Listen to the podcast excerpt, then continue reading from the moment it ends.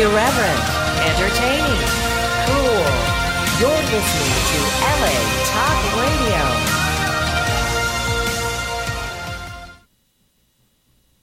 You can support Sapphire Planet by visiting the online store at sapphireplanet.com. Welcome. Your journey is just beginning.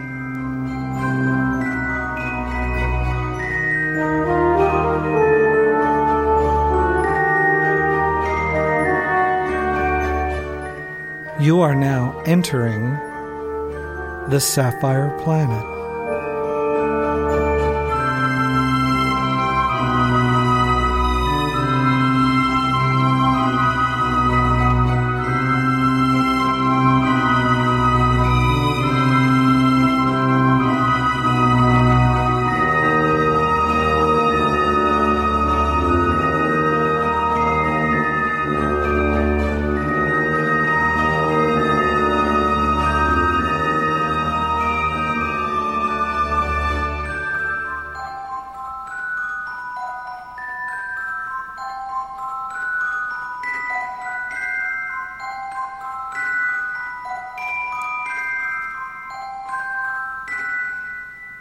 You are now in the Sapphire Planet.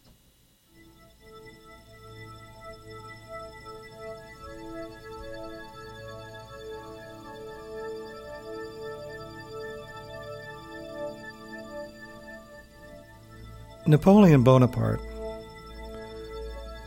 born August 15th, 1769, died May 5th, 1821, was a French military and political leader who rose to prominence during the French Revolution and its associated wars. As Napoleon I, he was Emperor of the French from 1804 to 1814, and again in 1815. Napoleon dominated European affairs for nearly two decades while leading France against a series of coalitions in the Revolutionary Wars and the Napoleonic Wars. He won a large majority of his 60 major battles and seized control of most of continental Europe before his ultimate defeat in 1815. One of the greatest commanders in history, his campaigns are studied at military schools worldwide, and he remains one of the most celebrated and controversial political figures in Western history. In civil affairs, Napoleon implemented several liberal reforms across Europe, including the abolition of feudalism, the establishment of legal equality and religious toleration, and the legalization of divorce. His lasting legal achievement, the Napoleonic Code, has been adopted by dozens of nations around the world.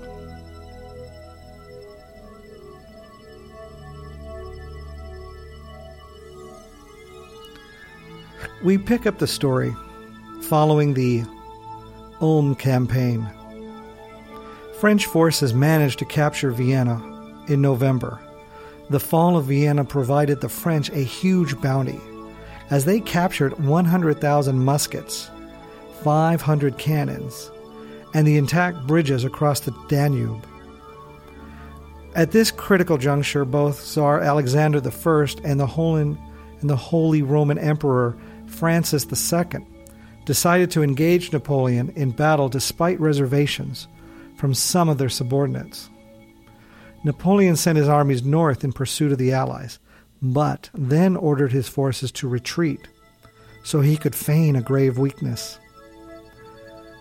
Desperate to lure the Allies into battle, Napoleon gave every indication in the days preceding the engagement that the French army was in a pitiful state even abandoning the dominant Pratzen Heights near the village of Austerlitz. At the Battle of Austerlitz on December 2nd, he deployed the French army below the Pratzen Heights and deliberately weakened his right flank, enticing the Allies to launch a major assault there in the hopes of rolling up the whole French line. A forced march from Vienna by Marshal Davout and his Third Corps plugged the gap left by Napoleon just in time. Meanwhile, the heavy Allied deployment against the French White weakened the center on the Pratzen Heights, which was viciously attacked by the 4th Corps of Marshal Soult. With the Allied center demolished, the French swept through both enemy flanks and sent the Allies fleeing chaotically, capturing thousands of prisoners in the process. Because of the near perfect execution of a calibrated but dangerous plan, the battle is often seen, often seen as a tactical masterpiece of the same stature as Cannae, Cannae, the celebrated triumph by Hannibal some 2,000 years before.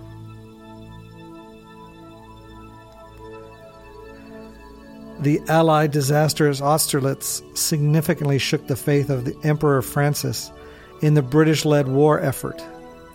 France and Austria agreed to an armistice immediately, and the Treaty of Pressburg followed shortly after, on December 26th. Pressburg took Austria out of both the war and the coalition while reinforcing the earlier treaties of Campo Formio and of Luneville between the two powers. The treaties confirmed the Austrian loss of lands in Italy and Bavaria to France and in Germany to Napoleon's German allies. It also imposed an indemnity of 40 million francs on the defeated Habsburgs and allowed the fleeing Russian troops free passage through hostile territories and back to their home soil. Napoleon would go on to say that the Battle of Austerlitz is the finest of all I have fought. Some suggest Napoleon was so successful at Austerlitz, he lost touch with reality, and what used to be French foreign policy became a personal Napoleonic one. Some historians disagree, stating Napoleon was not overly ambitious for himself, that he embodied the ambition of 30 million Frenchmen.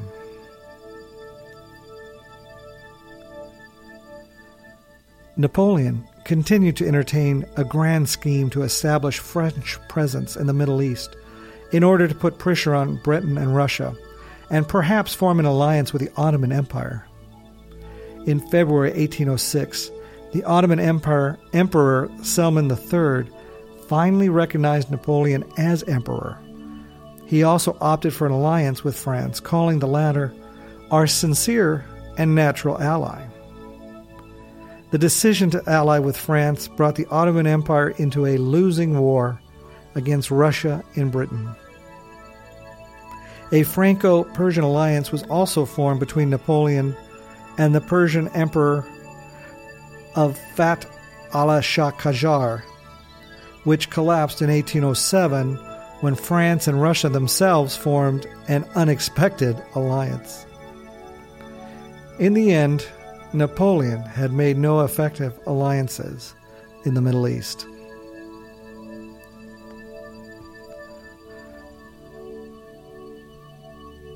Now we come on to the Fourth Coalition, which is another nice way of saying the Fourth War against Napoleon by a group of other countries. After Austerlitz, Napoleon established the Confederation of the Rhine in 1806, a collection of German states intended to serve as a buffer zone between France and Central Europe. The creation of Confederation spelled the end of the Holy Roman Empire and significantly alarmed Prussians. The brazen reorganization of German territory by the French risked threatening Prussian influence in the region, if not eliminating it outright. War fever in Berlin rose steadily throughout the summer of 1806. At the assistance of his court, especially his wife Queen Louise, Frederick III decided to challenge the French domination of Central Europe by going to war.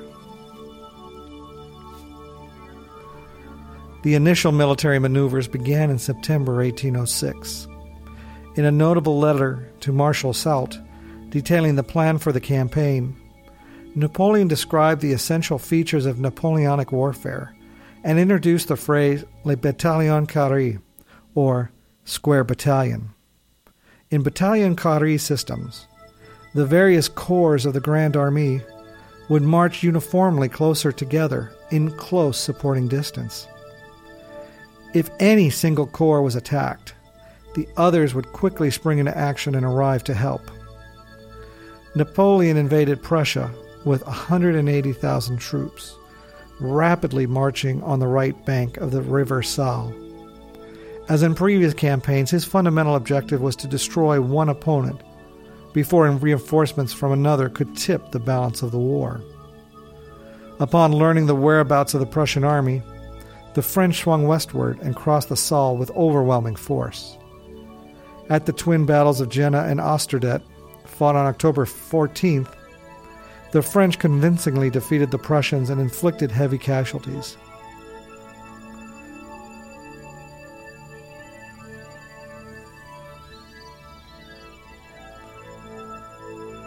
With several major commanders dead or incapacitated, the Prussian king proved incapable of effectively commanding the army, which began to quickly disintegrate. In a vaunted pursuit that epitomized the peak of Napoleonic warfare, the French managed to capture 140,000 soldiers, over 2,000 cannons, and hundreds of ammunition wagons, all in a single month. No, never has the morale of any army have been more completely shattered. Despite their overwhelming defeat, the Prussians refused to negotiate with the French until the Russians had an opportunity to enter the fight. Following his triumph, Napoleon imposed the first elements of the continental system through the Berlin Decree issued in November 1806. The Continental System, which prohibited European nations from trading with Britain, was widely violated throughout his reign. In the next few months, Napoleon marched against the advancing Russian armies through Poland and was involved in a bloody stalemate at the Battle of Eylau in February 1807. After a period of rest and consolidation on both sides, the war restarted in June with an initial struggle at Heilsberg that proved indecisive.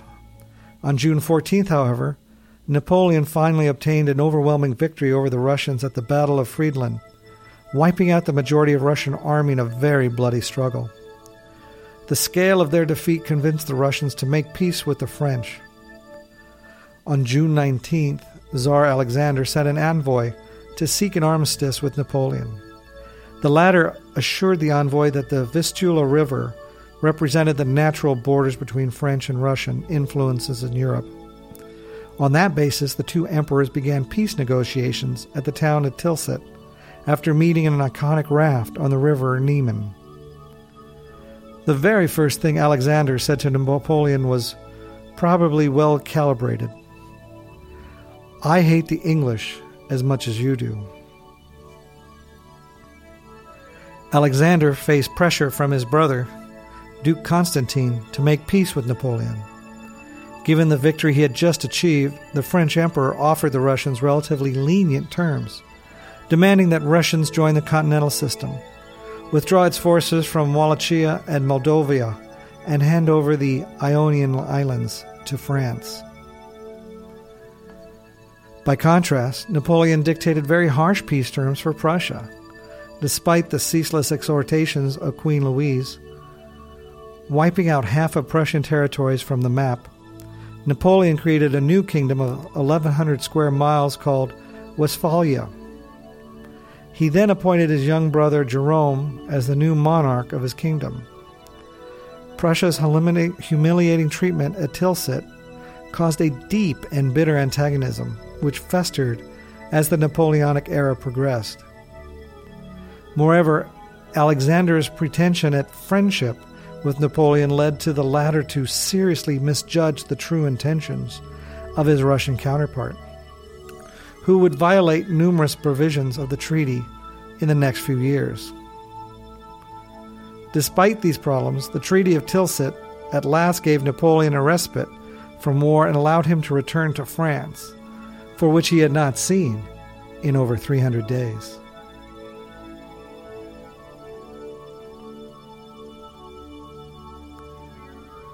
The settlements at Tilsit gave Napoleon time to organize his empire.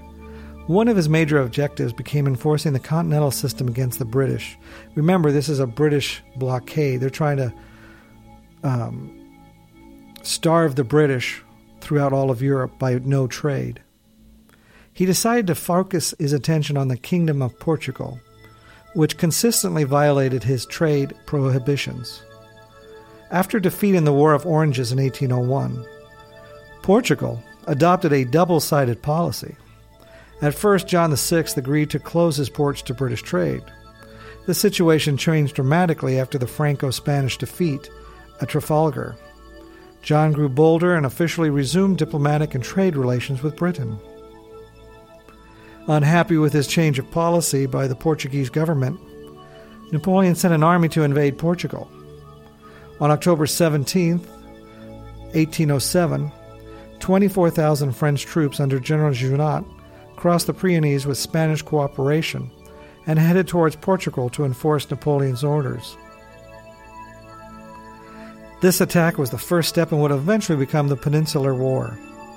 A six year struggle that significantly sapped French strength. Throughout the winter of 1808, French agents became increasingly involved in Spanish internal affairs, attempting to incite discord between the man- members of the Spanish royal family. On February 16, 1808, secret French machinations finally materialized when Napoleon announced that he would intervene to mediate between the rival political factions in the country. Marshal Murat led 120,000 troops into Spain and the French arrived in Madrid on March 24th, where wild riots against the occupation erupted just a few weeks later. Napoleon appointed his brother, Joseph Bonaparte, as the new king of Spain in the summer of 1808. The appointment enraged, enraged a heavily religious and conservative Spanish population. Resistance to French aggression soon spread out through the country. The shocking French defeat at the Battle of Bailén in July gave hope to Napoleon's enemies and partly persuaded the French emperor to intervene in person. Before going to Iberia, Napoleon decided to address several lingering issues with the Russians. At the Congress of Erfurt in October 1808, Napoleon hoped to keep Russia on his side during the upcoming struggle in Spain and during any potential conflict against Austria. The two sides reached an agreement in the Erfurt Convention and called upon Britain to cease its war against France, that recognized the Russian conquest of Finland from Sweden and affirmed Russian support for France in a possible war against Austria to its best of its abilities. Napoleon then returned to France and prepared for war. The Grand Army, under the Emperor's personal command, rapidly crossed the Ebro River in November 1808 and inflicted a series of crushing defeats against the Spanish forces. After clearing the last Spanish force, guarding the capital of Somosierra, Napoleon entered Madrid on December 4th with 80,000 troops. He then unleashed his soldiers against Moore and the British forces. The British were swiftly driven to the coast and they withdrew from Spain entirely after a last stand at the Battle of Corunna in January 1809. Napoleon would end up leaving Iberia in order to deal with the Austrians in Central Europe, but the Peninsular War continued on long after his absence. He never returned to Spain after the 1808 campaign. Several months after Corunna, the British sent another army to the Peninsular under the future Duke of Wellington. The war then settled into a complex and asymmetric strategic dreadlock where all sides struggled to gain an upper hand. The highlight of the conflict became the brutal guerrilla warfare that engulfed much of the Spanish countryside. Both sides committed the worst atrocities of the Napoleonic Wars during this phase of the conflict. The various guerrilla fighting in Spain, largely absent from the French campaign in Central Europe, severely disrupted the French lines of supply and communication. Although France maintained roughly 300,000 troops in Iberia during the Peninsular War, the vast majority were tied down to garrison duty and to intelligence operations. The French were never able to concentrate all their forces effectively, prolonging the war until events elsewhere in Europe finally turned the tide in the favor of the Allies. After the invasion of Russia in 1812, The number of French troops in Spain vastly declined as Napoleon needed reinforcements to conserve his strategic position in Europe. By 1814, after scores of battles and sieges throughout Iberia, the Allies had managed to push the French out of the peninsula. Now we come to the f- War of the Fifth Coalition. Remember, there are six coalitions in Napoleon's lifetime that did battle with him. After four years on the sideline, Austria sought another war with France to avenge its recent defeat. Austria could not count on Russian support because the latter was at war with Britain, Sweden, and the Ottoman Empire in 1809. Frederick William of Prussia initially promised to help the Austrians, but reneged before the conflict began. A report from the Austrian finance minister suggests that the treasury would run out of money by the middle of 1809 if the large army that the Austrians had formed since the Third Coalition remained mobilized. Although Archduke Charles warned that the Austrians were not ready for another showdown with Napoleon, a stance that landed him in the so called Peace Party, he did not want to see the army demobilized either. On February 8, 1809, the advocates for war finally succeeded when the imperial government secretly decided on another confrontation against the French. In the early morning of April 10th, leading elements of the Austrian army crossed the Inn River and invaded Bavaria. The early Austrian attack surprised the French. Napoleon himself was still in Paris when he heard about the invasion. He arrived on the 17th to find the Grand Army in a dangerous position. With its two wings separated by 75 miles or 121 kilometers, and joined together by a thin cordon of Bavarian troops, Charles pressed the left wing of the French army and hurled his men towards the Third Corps of Marshal Davout. In response, Napoleon came up with a plan to cut off the Austrians in the celebrated Landshut maneuver. He realigned the axis of an army and marched his soldiers towards the town of Eckmühl. The French scored a convincing win in the resulting battle, battle of Eckmühl, forcing Charles to withdraw his forces over the Danube and into Bohemia.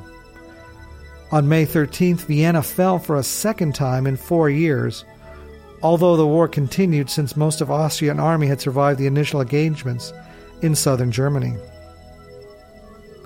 By May 17th, the main Austrian army under Charles had arrived at the Marchfield. Charles kept the bulk of his troops several miles away from the riverbank in hopes of concentrating them at the point where Napoleon decided to cross.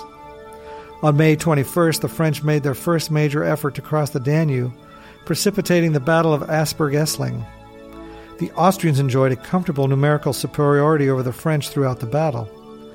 On the first day, Charles disposed of 110 soldiers, 110,000 soldiers against only 31,000 soldiers commanded by Napoleon. But by the second day, reinforcements had boosted the French numbers up to 70,000. The battle was characterized by a vicious back and forth struggle for the two villages of Aspern and Essling, the focal points of the French bridgehead. By the end of the fighting, the French had lost Aspern, but still controlling Essling.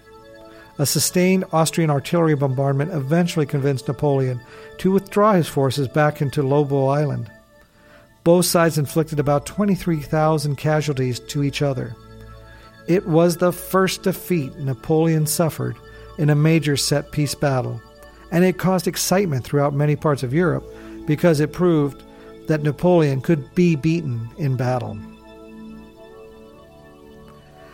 After the setback at Aspern-Essling, Napoleon took more than six weeks in planning and preparing for contingencies before he made another attempt at crossing the Danube. From June 30th to the early days of July, the French recrossed the Danube in strength with more than 180,000 troops marching across the march fields towards the Austrians. Charles received the French with 150,000 of his own men. In the ensuing Battle of Wagram, which also lasted two days, Napoleon commanded his forces in what was the largest battle of his career up until then. Neither side made much progress on July 5th, but the 6th of July produced a definitive outcome. Both sides launched major assaults on their flanks. Austrian attacks against the French left wing looked dangerous initially, but they were all beaten back. Meanwhile, a steady French attack against the Austrian left wing eventually compromised the entire position for Charles. Napoleon finished off the battle with a concentrated central thrust that punched a hole in the Austrian army and forced Charles to retreat. Austrian losses were very heavy, reaching well over 40,000 casualties. The French were too exhausted to pursue the Austrians immediately, but Napoleon eventually caught up with Charles at Znaim and later signed the armistice on July 12th. In the Kingdom of Holland, the British launched the Walcheren campaign to open up a second front in the war and to relieve the pressure on the Austrians. The British army only landed at Walcheren on July 30th, by which point the Austrians had already been defeated. The Walcheren campaign was characterized by little fighting but heavy casualties, thanks to the popularly dubbed Walcheren fever. Over 4,000 British troops were lost in a bungled campaign, and the rest withdrew in December 1809. The main strategic result from the campaign became the delayed political settlement between the French and the Austrians. Emperor Francis wanted to wait and see how the British performed in the theater before entering into negotiations with Napoleon. Once it became apparent that the British were going nowhere, the Austrians agreed to peace talks. The resulting Treaty of Schönbrunn in October 1809 was the harshest that France had imposed on Austria in recent memory. Metternich and Archduke Charles had the preservation of the Habsburg Empire as their fundamental goal, and to this end they succeeded by making Napoleon seek more modest goals in return for promises of friendship between the two powers. Nevertheless, while most of the heredited lands remained part of the Habsburg realm, France received Carthago, Carniola, and the Adriatic ports, while Galicia was given to the Poles and the Salzburg area of the Tyrol went to Bavarians. Austria lost over 3 million subjects, or about one fifth of her total population, as a result of these territorial changes. Although fighting in Iberia continued, the War of the Fifth Coalition would be the last major conflict on the European continent, continent for the next three years. Napoleon turned his focus to domestic affairs after the war. Empress Josephine had still not given birth to a child for Napoleon, who became worried about the future of his empire following his death. Desperate for legitimate heir, Napoleon divorced Josephine in January 1810 and started looking for a new wife, hoping to cement the recent alliance with Austria through a family connection. Napoleon married the Archduke Archduchess Marie Louise, who was 18 years old at the time. On March 20th, 1811, Marie Louise gave birth to a baby boy, whom Napoleon made her parent, and bestowed the title of King of Rome. His son never actually ruled the empire, but historians still refer to him as Napoleon II. The Congress of Erfurt sought to preserve the Russian French alliance, and the leaders had a friendly personal relationship after their first meeting at Tilsit in 1807. But by 1811, however, tensions had increased, and Alexander was under pressure from the Russian nobility to break off the alliance. An early sign the relationship had deteriorated was the Russians' virtual abandonment of the continental system, which led to Napoleon to threaten Alexander with serious consequences if he formed an alliance with Britain. In 1812, advisers to Alexander suggested the possibility of an invasion of the French Empire and the recapture of Poland. On receipt of intelligence reports on Russians' war preparations, Napoleon expanded his grand army to more than 450,000 men. He ignored repeated advances, advice against an invasion of the Russian heartlands and prepared for an offensive campaign on June 23, 1812. In an attempt to gain increased support from Polish nationalists and patriots, Napoleon termed the war the Second Polish War.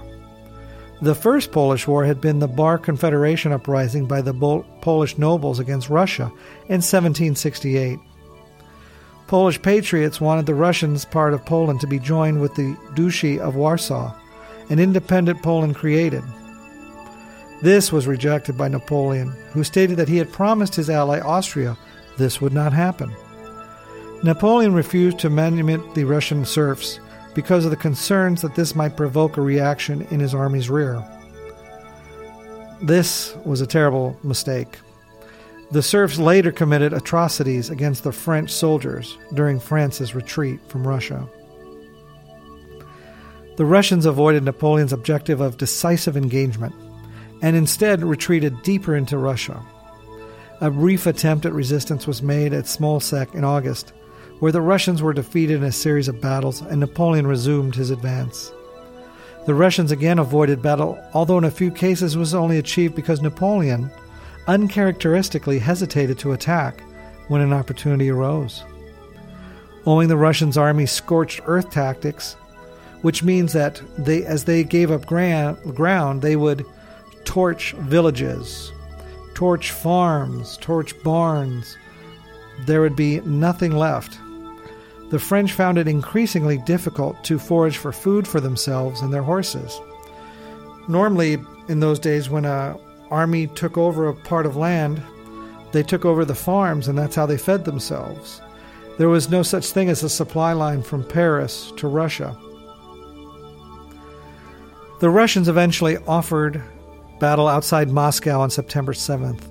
The Battle of Borodino resulted in approximately 44,000 Russians and 35,000 French dead, wounded, or captured, and may have been the bloodiest day of battle in history up to that point in time.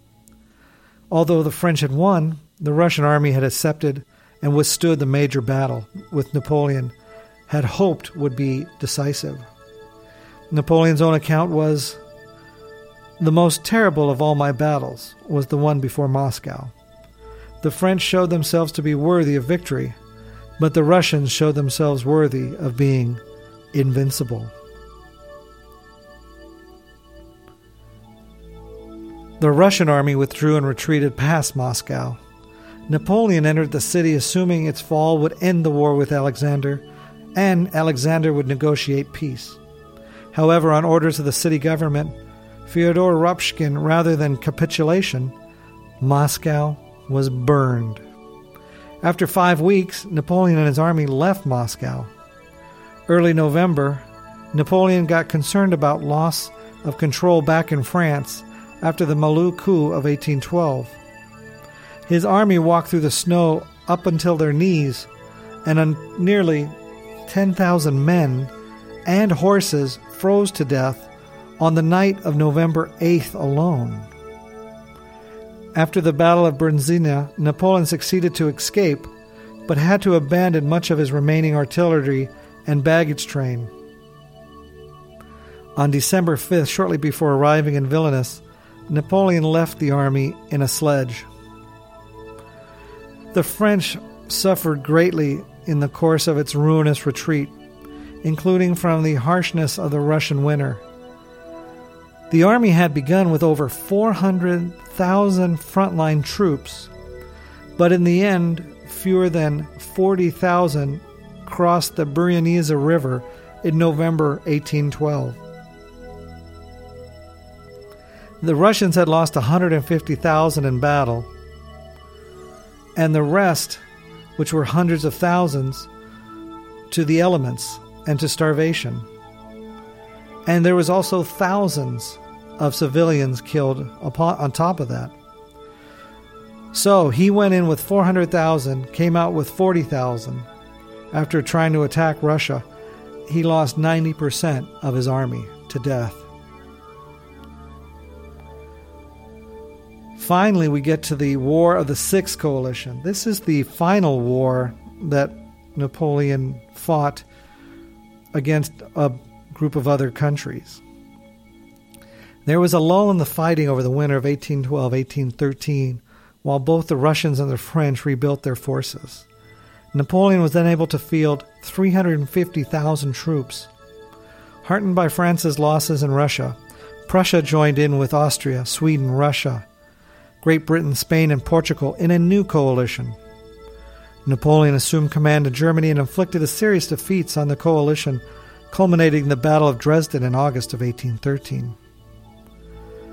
Despite these successes, the numbers continued to mount against Napoleon, and the French army was tin- pinned down by his force twice its size and lost at the Battle of Leipzig. This by far was the largest battle of the Napoleonic Wars and cost more than 90,000 casualties in total. The Allies offered peace terms in the Frankfurt Proposals in November of 1813. Napoleon would remain in Europe as the Emperor of France, but would reduce it to its natural frontiers. That meant that France could retain control of Belgium, Savoy, and the Rhineland, which is the west bank of the Rhine River, while giving up control of the rest, including all of Spain and the Netherlands, and most of Italy and Germany. Metternich told Napoleon that these were the best terms the Allies were likely to offer. After further victories, the terms would be harsher and harsher. Metternich's motivation was to maintain France as a balance against Russian threats while ending the highly destabilizing series of wars. Napoleon, expecting to win the war, delayed too long and lost this opportunity. By December, the Allies had withdrawn the offer. When his back was to the wall of 1814, he tried to reopen peace negotiations on the basis of accepting the Frankfurt proposals. The Allies now had begun new, harsher terms that included the retreat of France to the 1791 boundaries, which meant the loss of Belgium. Napoleon would remain emperor, however. He rejected this term. The British wanted Napoleon permanently removed. They prevailed. Napoleon adamantly refused. Napoleon withdrew back into France, his army reduced to 70,000 soldiers from the 350,000 he started with and little cavalry. He faced more than three times as many Allied troops. The French were surrounded. British armies pressed from the south, and other coalition forces positioned to attack from the German state. Napoleon won a series of victories in the Six Day Campaign, though these were not significant enough to turn the tide. The leaders of Paris surrendered to the coalition on March 1814. On April 1st, Alexander addressed the Senate conservator, Long docile to Napoleon under Talleyrand's prodding, it had turned against him. Alexander told the Senate that the Allies were fighting against Napoleon, not France, and they were prepared to offer honorable peace terms if Napoleon were removed from power. The next day, the Senate passed the Acte de Déchéance de l'Empereur, or the Emperor's Demise Act, which declared Napoleon deposed. Napoleon had advanced as far as the Fontainebleau when he learned that Paris was lost. When Napoleon proposed the army march on the capital, his senior officers and marshals mutinied. On April 4th, led by Ney, they confronted Napoleon. Napoleon asserted the army would follow him, and Ney replied the army would follow its generals.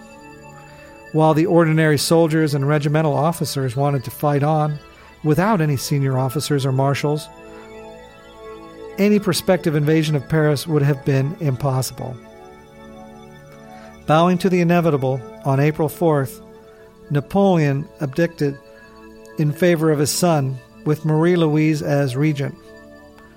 However, the Allies refused to accept this under the prodding from Alexander who feared that Napoleon might find an excuse to retake the throne. Napoleon was then forced to announce his unconditional abdication only two days later. In the Treaty of Fontainebleau, the victors exiled him to Elba, an island of 12,000 inhabitants in the Mediterranean, 20 kilometers or 12 miles off the Tuscan coast. They gave him sovereignty over the island and allowed him to retain his title of emperor. Napoleon attempted suicide with a pill he carried since a near capture by Russians on the retreat from Moscow. Its potency had weakened with age, and he survived to be exiled while his wife and son took refuge in Austria. In the first few months on the Elba, he created a small navy and army, developed the iron mines, and issued decrees on modern agricultural methods. Separated from his wife and son, who returned to Austria, cut off from the allowance guaranteed to him by the Treaty of Fontainebleau, and aware of rumors that he was about to be banished to a remote island in the Atlantic Ocean, Napoleon escaped from Elba in the ship Swiftsure on February 26, 1815. He landed at Golfe-Juan on the French mainland two days later. The 5th Regiment was sent to intercept him and made contact just south of Grenoble on March 7, 1815. Napoleon approached his, the regiment alone, dismounted his horse, and, when he was within gunshot range, shouted, Here I am, kill your emperor if you wish. The soldiers responded with Vive l'Empereur and marched with Napoleon to Paris. Louis XVIII fled. On March 13th, the powers at the Congress of Vienna declared Napoleon an outlaw, and four days later, Great Britain, Russia, Austria, and Prussia bound themselves to each put 150,000 men into the field to end his rule. Napoleon arrived in Paris on March 20th and governed for a period now called the Hundred Days. By the start of June, the armed forces available to him had reached 200,000, and he decided to go on the offense to attempt to drive a wedge between the oncoming British and Prussian armies. The French army of the north crossed the frontier into the United Kingdom of the Netherlands in modern day Belgium. Napoleon's forces fought the Allies led by the Duke of Wellington and Gebhard Leberecht von Blücher at the Battle of Waterloo on June 18, 1815. Wellington's army withstood repeated attacks by the French and drove them from the field, while the Prussians arrived in force and broke through Napoleon's right flank. Napoleon returned to Paris and found that both the legislature and the people had turned violently on him. Realizing his position was untenable, he abdicated on June 27th in favor of his son. He left Paris three days later and settled at Josephine's former home in Malmaison. Coalition's forces swept into France soon afterwards, intent on restoring Louis XVIII to the French throne.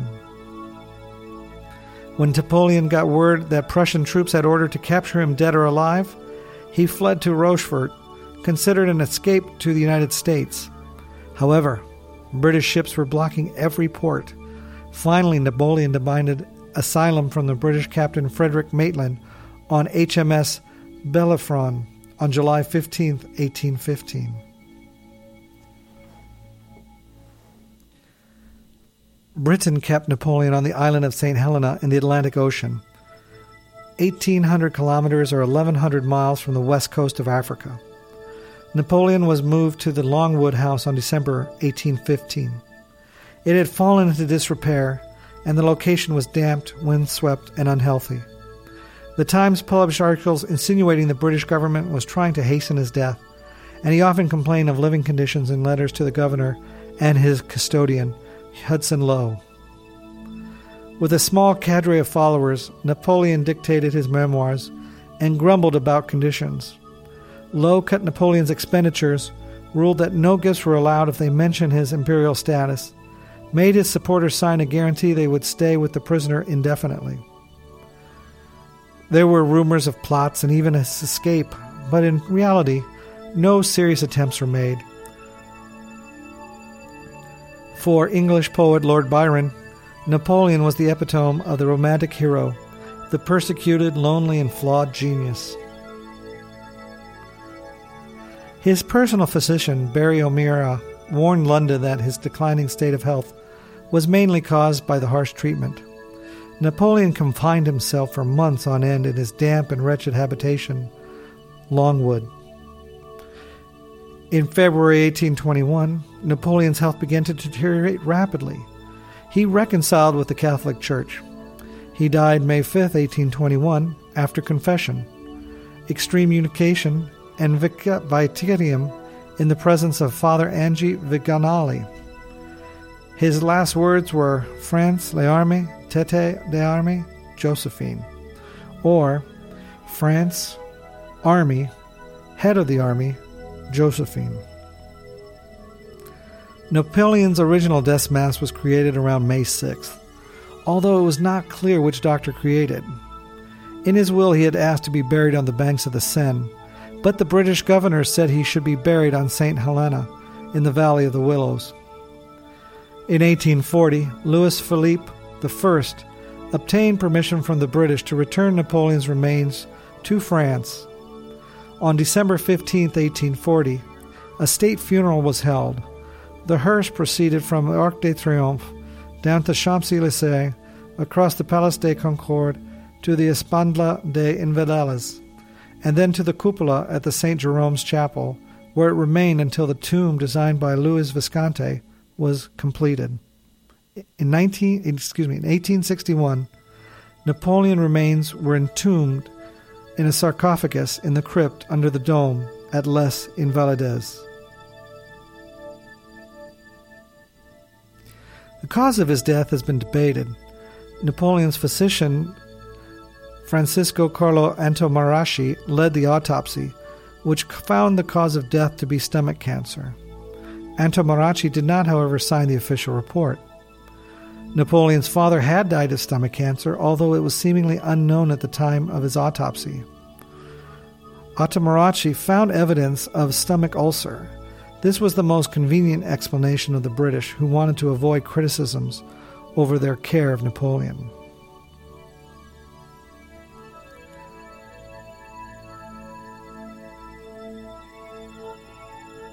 Napoleon's baptism took place in Argeso in July 21st of 1771. He was piously raised as a Catholic but never developed much faith. As an adult, Napoleon was a deist and showed more interest in Mohammed than in Jesus. Napoleon's deity was an absent and distant god. However, he had a keen appreciation of the power of organized religion in social and political affairs and paid a great deal of attention to bending its purposes to his purposes. He noted the influence of Catholicism's rituals and splendors. Napoleon had a civil marriage with Josephine de Beauharnais without religious ceremony. During the campaign in Egypt, Napoleon showed much tolerance towards religion for a revolutionary general, holding discussions with Muslim scholars and ordering religious celebrations. But General Dupuy, who accompanied Napoleon, revealed shortly after Pope Pius VI's death the political reasons for such behavior. We are fooling Egyptians with our pretend interest for their religion. Neither Napoleon nor we believe in this religion more than we did in Pius and the defunct ones. In his memoirs, Bonaparte's secretary Bourrienne wrote about Napoleon's religious interest in the same vein. His religious opportunism is epitomized by his famous quote It is by making myself Catholic that I brought peace to Brittany and Vendée. It was by making myself Italian that I won minds in Italy. It was by making myself a Muslim that I established myself in Egypt. If I govern a nation of Jews, I should reestablish the Temple of Solomon. However, according to Juan Coles, Bonaparte's admiration for the Prophet Muhammad, in contrast, was genuine and during his captivity on St. Helena, he defended himself against Voltaire's critical play, Mohammed.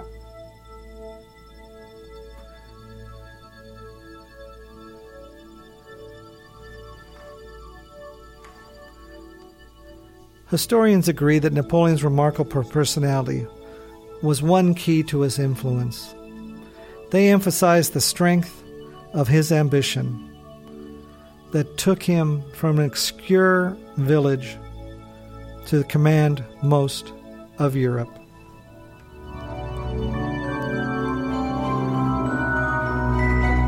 Your journey is now ending.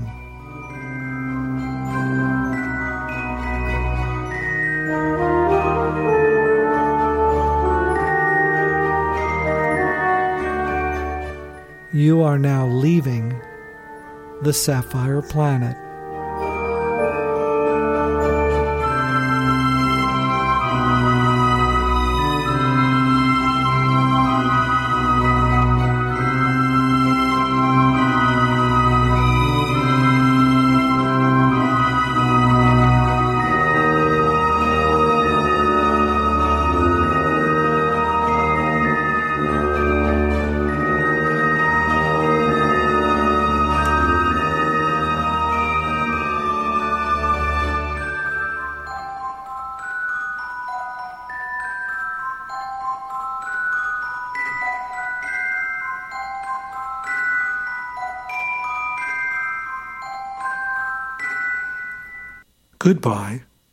From the Sapphire Planet. Own a piece of the planet. Now you can purchase Sapphire Planet merchandise online at sapphireplanet.com.